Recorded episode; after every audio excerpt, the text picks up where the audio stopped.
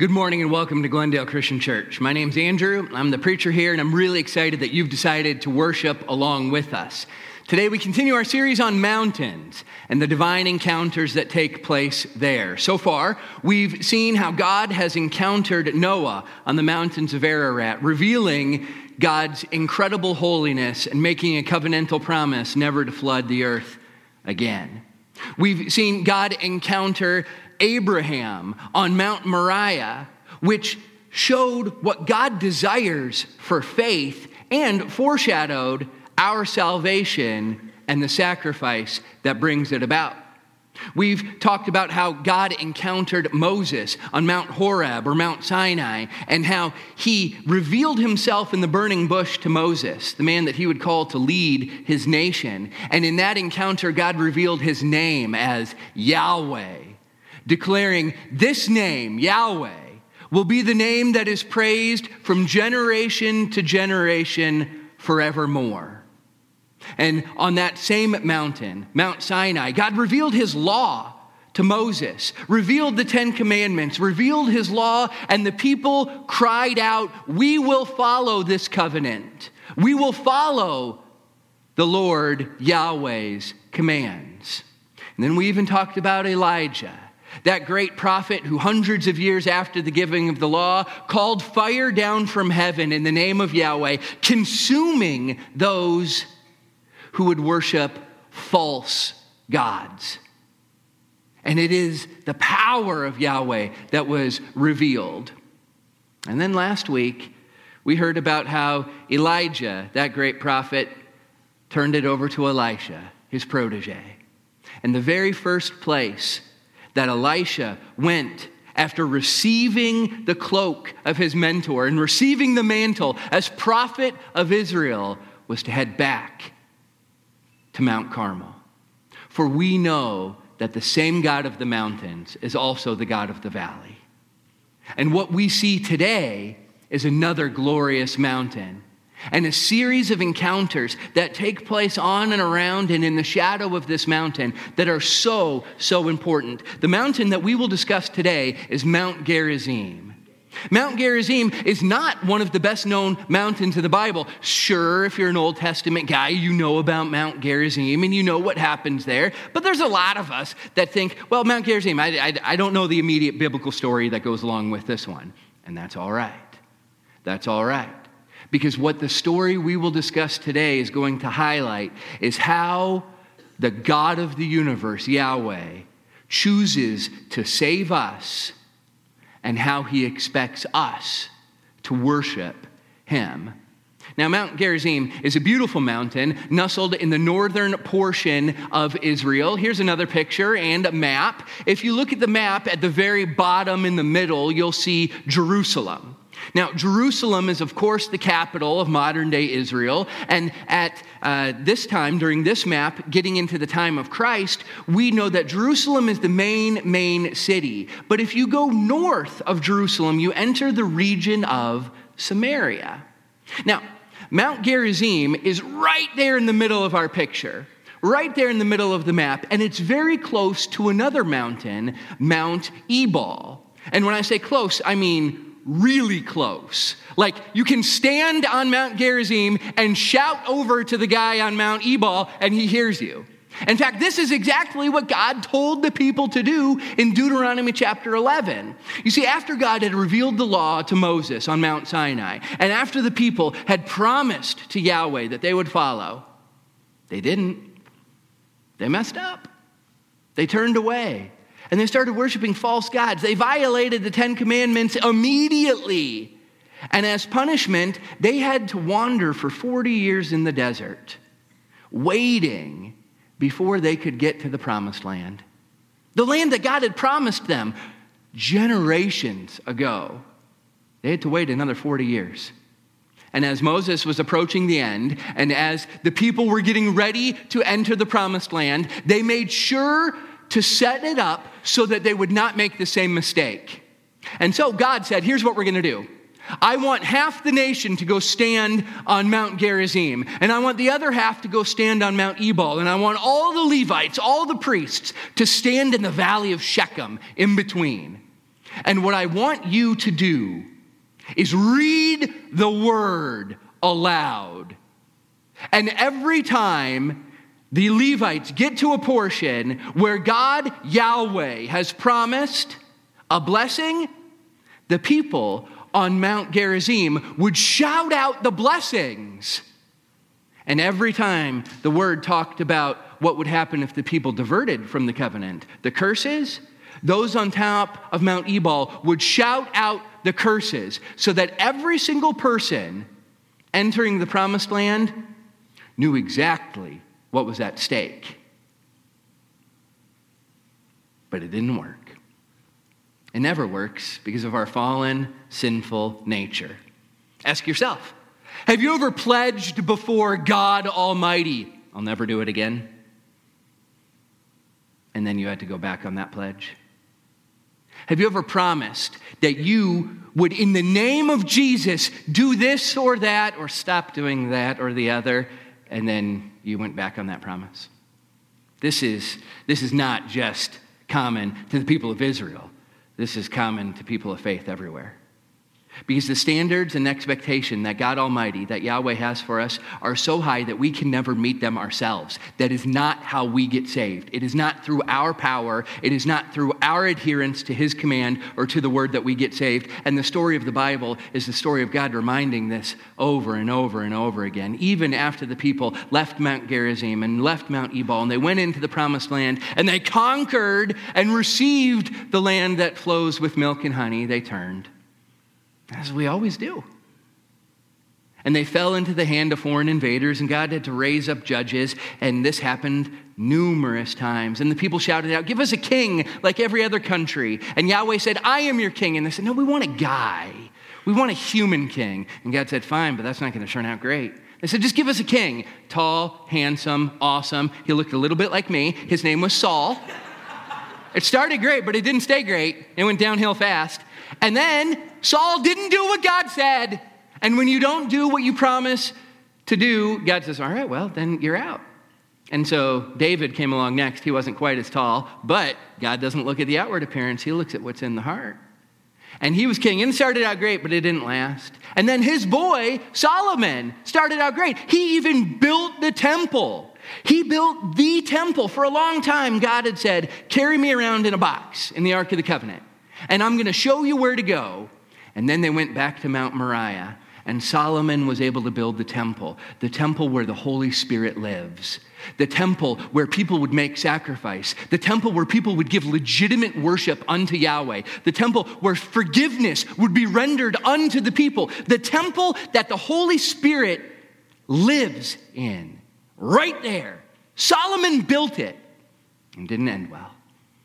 The whole nation split after Solomon died. Northern kingdom became Israel, the southern kingdom became Judah, and things were not working out well, and then they got even worse.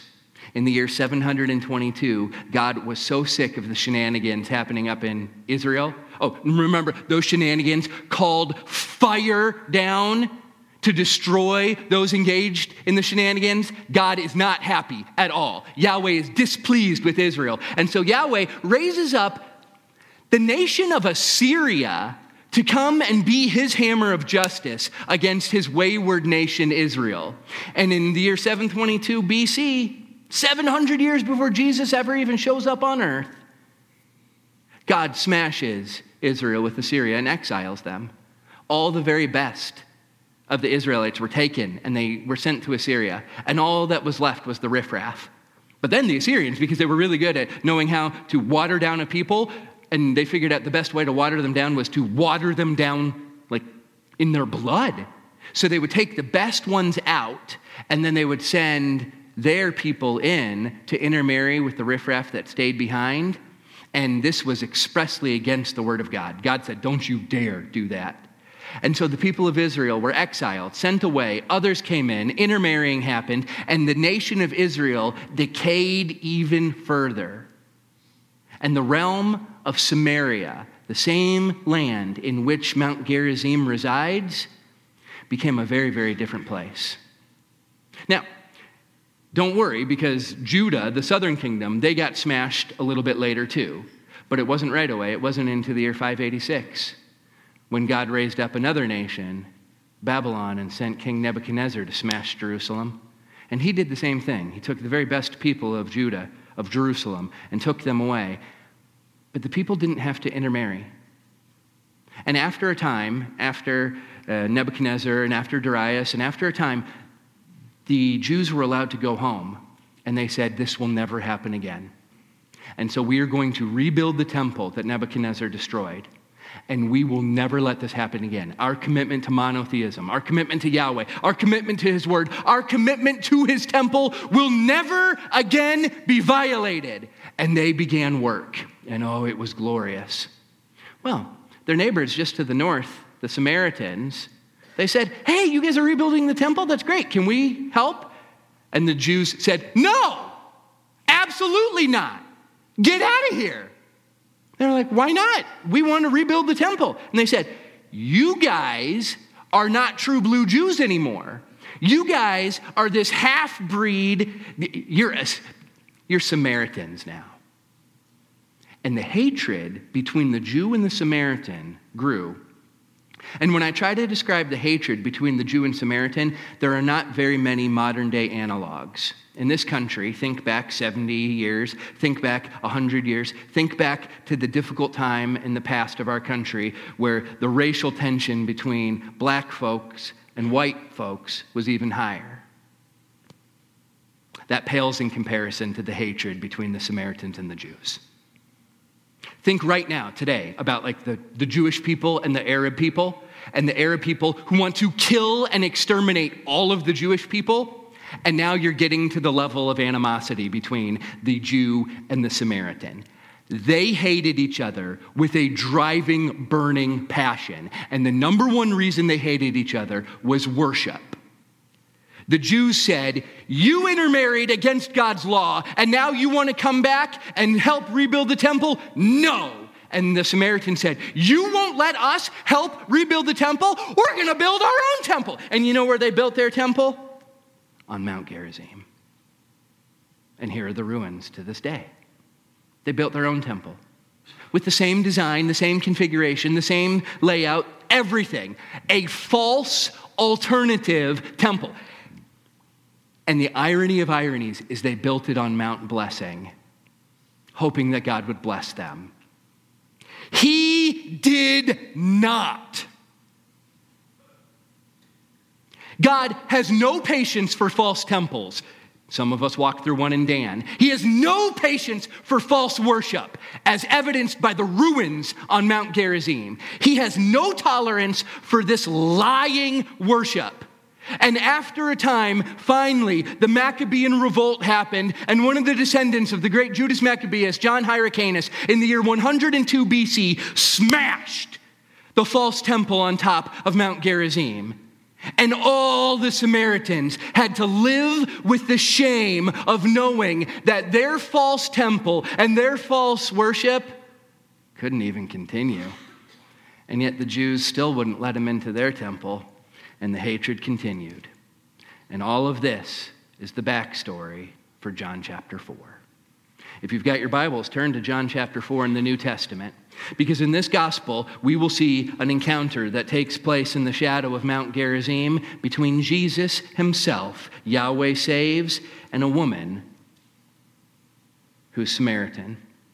Now, in John chapter 4, verse 4, Jesus was making his way from the northern part of Israel down towards Jerusalem. This is his task. Now, normally, when a good Jew wanted to go from the northern part of the country and get down to Jerusalem, they would go a hundred miles out of their way by crossing the Jordan River, coming way, way south, recrossing the Jordan River, and then coming over. Jesus said, No, we're going to take the straight shot right through Samaria. Well, wait a minute said the disciples. We can't go through Samaria. Samaria is where the Samaritans are. And we hate the Samaritans. Like, we hate the Samaritans so much that we will avoid it. That James and John, they will threaten to call down thunder in the order of Elijah because people are rude to Jesus there. So much so that Jesus, when he has to shock and awe people, he makes the hero of one of his most famous parables ever a Samaritan just to drop everybody's jaw. Wait a minute, a Samaritan is a good guy? Yeah! Impossible! They're horrible! They're half breeds! They cannot be! And Jesus said, Yeah, Jesus never had anything against the Samaritans. Not only does he make a Samaritan the hero of his most famous parable ever, not only does he raise Samaritan people from the dead, not only does he do this, but after he gets raised from the dead, after he's resurrected, he tells the guys, You're going to go preach the gospel in Jerusalem, in Judea, Samaria, and the very ends of the earth. Jesus has always wanted the Samaritans, but they did not always want him. And so one day, it was a hot and dusty day, Jesus was walking south. It was getting noon. It was too hot. The disciples decided they went into Sychar. That's the little town that's right next to Mount Gerizim. It's in the shadow of Mount Gerizim. And, and during this time of day, the sun was up and they did not want to be around at all. And so they went into town looking for food. But Jesus, he was on a mission and he carried on.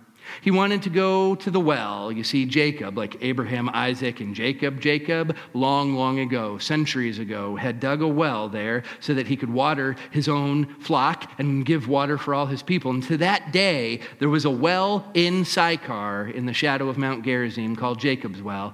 And Jesus went and he sat down on the lip of the well and he waited.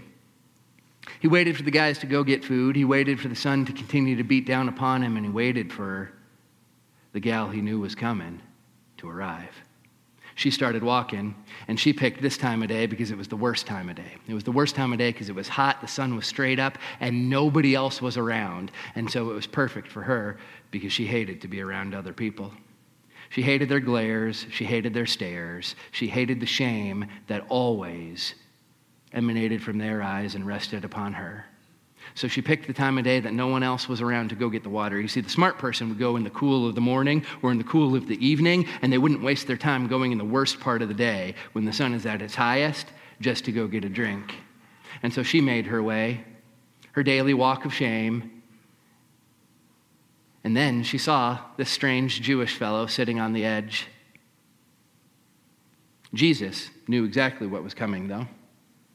She came up getting ready to get a drink, and Jesus asked her a peculiar question. But it doesn't sound peculiar at first, it sounds innocuous at first. He says, Woman, will you give me a drink? And this question, will you give me a drink? It seems like it's perfectly contextual. Jesus is sitting next to the well. She's coming with her pail to fill her water jar. And Jesus says, Will you give me a drink? The Samaritan woman said to him, You're a Jew and I'm a Samaritan. You're a man, and I'm a woman. How can you ask me for a drink? And in the Gospel of John, chapter 4, verse 9, the author, John, puts in a little parenthetical document for us, and he says, Now the Jews did not associate with the Samaritans. Yeah, no kidding. No kidding. Like, at all, no kidding. And they certainly would not drink from the same cup. Remember back in our storied history, we had colored water fountains and white water fountains, and the two shall not be used by the other. Yeah, the Jews would never take a drink from a Samaritan's jug. A Samaritan would never offer a drink to a Jew. It did not happen. And so now here's this man asking this woman, this Jew asking this Samaritan for a drink, and we're simply told they did not associate. But we know why. Because she and all those like her try to worship God falsely on the Mount of Blessing filled with lies, instead of following the Word of God and doing as He prescribes. So Jesus responds, and his response is glorious. If you knew the gift of God and who it was that asks you for a drink, you would have asked him, and he would have given you living water. Jesus is the gift of God. Jesus, the name means Yahweh saves. Jesus is here to save. And if she knew who he really was, it wouldn't have been him asking her for a drink. She would have begged him for a drink of living water. And that's what Jesus offers living water. Now, this is an allusion to the Holy Spirit, of course, because it's the Holy Spirit who's described as the fire hydrant of power within the Christian life, for he is the wellspring of eternal life that flows forth from us and exudes in every single thing we do. The Holy Spirit is hinted at by Jesus right here But the woman doesn't understand. Instead, she just says, Sir, how can you get me a drink? You don't have anything to even get. You don't have a pail. You can't even get down there to get a drink. Where are you going to get this living water? Like, are, are you are you claiming to be greater than our father Jacob? You know, like Abraham, Isaac, and Jacob? Jacob, the patriarch, whose name was changed to Israel, the name of our country? Are you saying you can do better than Jacob and his well? And Jesus just sits back and grins, for he knows, yeah, I can do a lot better than Jacob and his well. How can this be? So Jesus answers, Everyone who drinks this water will be thirsty again. But whoever drinks the water I give them will never thirst. Indeed, the water I give them will become a spring of water welling up to eternal life. Again, alluding to the Holy Spirit. Again, alluding to this water. Again, alluding to the nature of what God is trying to do. And she doesn't get it. Instead, this woman says, Sir, give me this water so that I'll never be thirsty again and I won't have to keep coming here to draw water. And she leaves the last part unspoken in the middle of the day, alone, isolated, because everyone else hates me. Jesus takes the conversation, which has been tangentially spiritual, and he now makes it explicitly so. And he gets right to the heart of the matter. And he says, Go get your husband and come back. This was a tough question. This was a tough request. Jesus knew exactly what he was doing, but the woman didn't know what Jesus knew. And she thought, oh gosh, this guy doesn't know. Um, I have no husband, she stammered, look, looking up from her sandals, voice quivering, heart pounding, trembling, wondering, does this guy know? It's one thing to have a reputation, but it's another to live up to it. How did this guy know? He's just traveling through. Everyone else knows. How did this guy know? Will I never be free of it? And Jesus interrupts her line of thinking.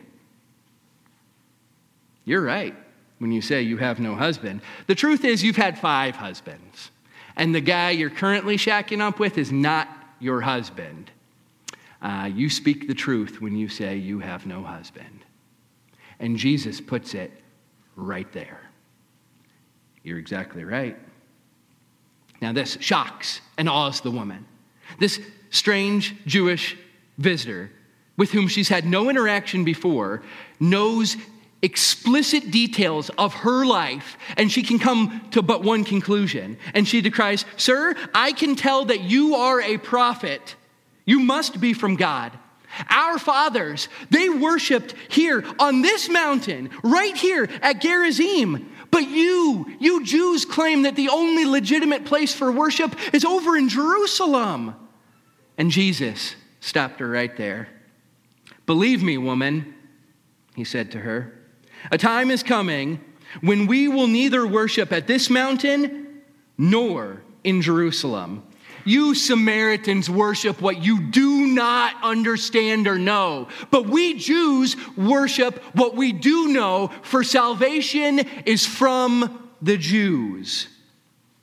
And then Jesus said, Yet, a time is coming, and has now come, when the true worshipers will worship the Father in the Spirit and in truth. For they are the kind of worshipers the Father seeks. God is Spirit and his worshipers must worship in the spirit and in truth. The woman started to catch on. And she said, Look, I know that someday the Messiah, who some people call the Christ, is coming. And when he comes, he will explain everything to us. Then Jesus looked at her dead in the eye and said, I who speak to you now am he. And Jesus revealed the very nature of who God is and how God will save in the shadow of false worship, all so that he could get to true worship. You want water that will never leave you thirsty? You want water that will well up within you and become the spring leading to eternal life? You want the water that will gush forth power from your life and emanate into everything that you do? Then you must worship rightly. I do not care how sincere or devoted your worship is. If the object of your worship is false, your worship is useless. I do not care how sincerely held your faith is. If you place your faith in that which is false, your faith is futile. It does not matter how sincerely held a belief is that you hold. If you hold a belief that is false, that belief does not serve you. God is spirit. And the worshipers that the Father wants must worship in the Spirit and in truth. What does it mean to be a worshiper in the Spirit and a worshiper in the truth? Jesus declared that he is the truth. I am the truth, Jesus said. And the Spirit is connected to the truth.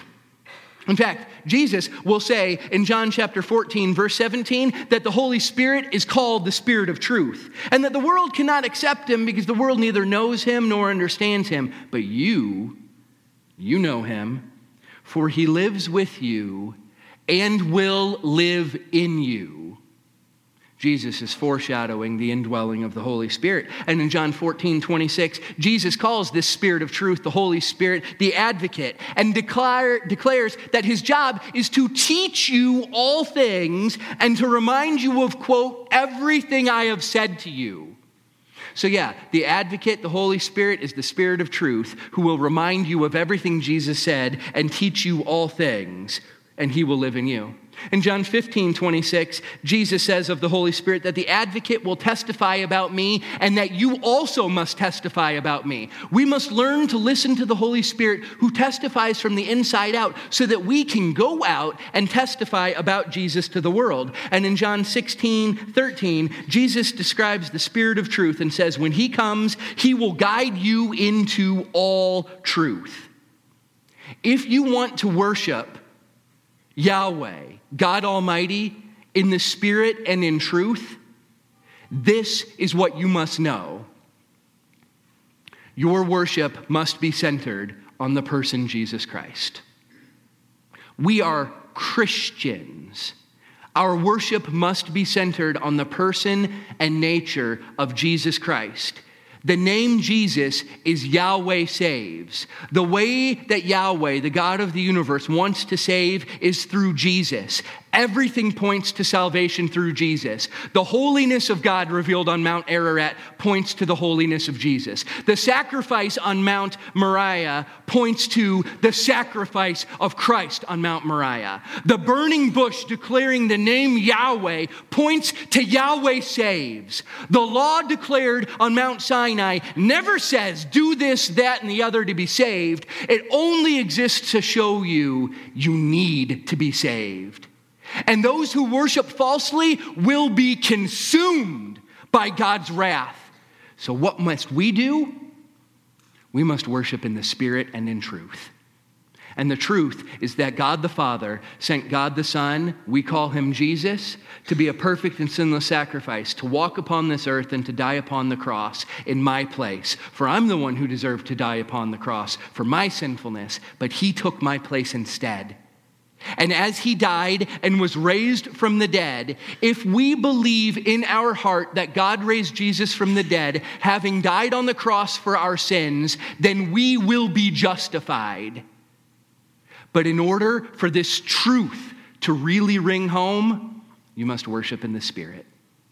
Yes, the Spirit is to remind you of everything Jesus said and to lead you into the truth, but it's where the Spirit lives that's the most important.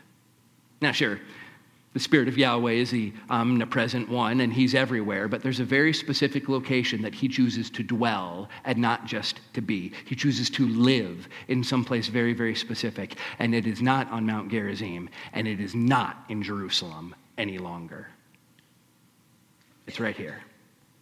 It's right here. The saddest thing to me about our entire trip to Israel, and some of you remember going to Israel, going to Jerusalem, the saddest thing to me was people's obsession with the temple. a building that was ripped down 2,000 years ago, that people want to rebuild today, a building that is so controversial that this one tiny spot on this one tiny hill in this one particular city is the most holy place on earth and it's the most hate filled place on earth.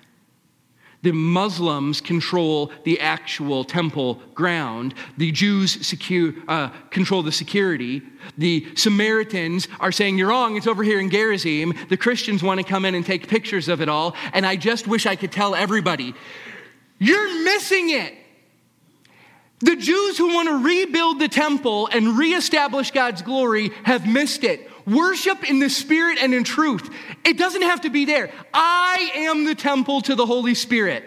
You are the temple of the Holy Spirit. And I know that because God's word says so. In 1 Corinthians chapter 6 verses 19 and 20, it tells us, "Don't you know that your body is the temple for the Holy Spirit, who is in you, whom you received from God?" You are not your own. You were bought with a price. Therefore, honor God with your body. This is the temple of the Holy Spirit, not some building ripped down 2,000 years ago.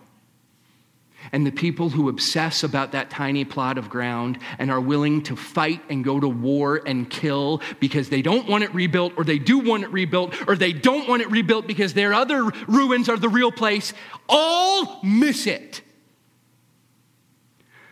Yahweh wants worshipers who worship in spirit and in truth. And the spirit is in you if you accept the truth. Yahweh saves. Placing your faith in Jesus Christ means that the Holy Spirit indwells you, guaranteeing the justification that God offered is yours. Serving as an inheritance, not just for the sanctification, but the glorification that will be yours upon Lord Jesus' return. Place your faith in Him today and be a worshiper in the Spirit and in truth. It is the most important thing that you can do. And so, to help you along with that, here's some specific things I'd like for you to do this week. Would you read two chapters of scripture for me? Would you read Deuteronomy chapter 11 and John 4? When you read Deuteronomy 11, it will call out the curses for Mount Ebal, the blessings for Mount Gerizim, and the importance of following Yahweh's will. And John 4 will explain how Deuteronomy 11 is made perfect. It's made perfect not by human obedience, but by divine obedience, and by the person Jesus Christ, who came to fulfill the law so perfectly, and he can call even those who worship falsely to the truth. He can call even those who railed against him to the truth. I know because of what I once was. He came to save even the Samaritans, even you, even me. Read all about it. And then I want you to memorize very specifically John 4 24. God is spirit. True worshipers of His must worship in the Spirit and in truth. I want you to memorize John 4 24. And then I want you to contemplate and think all week long about your devotion. I want you to think about your devotion to the truth. And I want you to ask the Spirit to make your worship more truthful. Your worship has got to be truthful. Your worship is useless if it is not based in truth.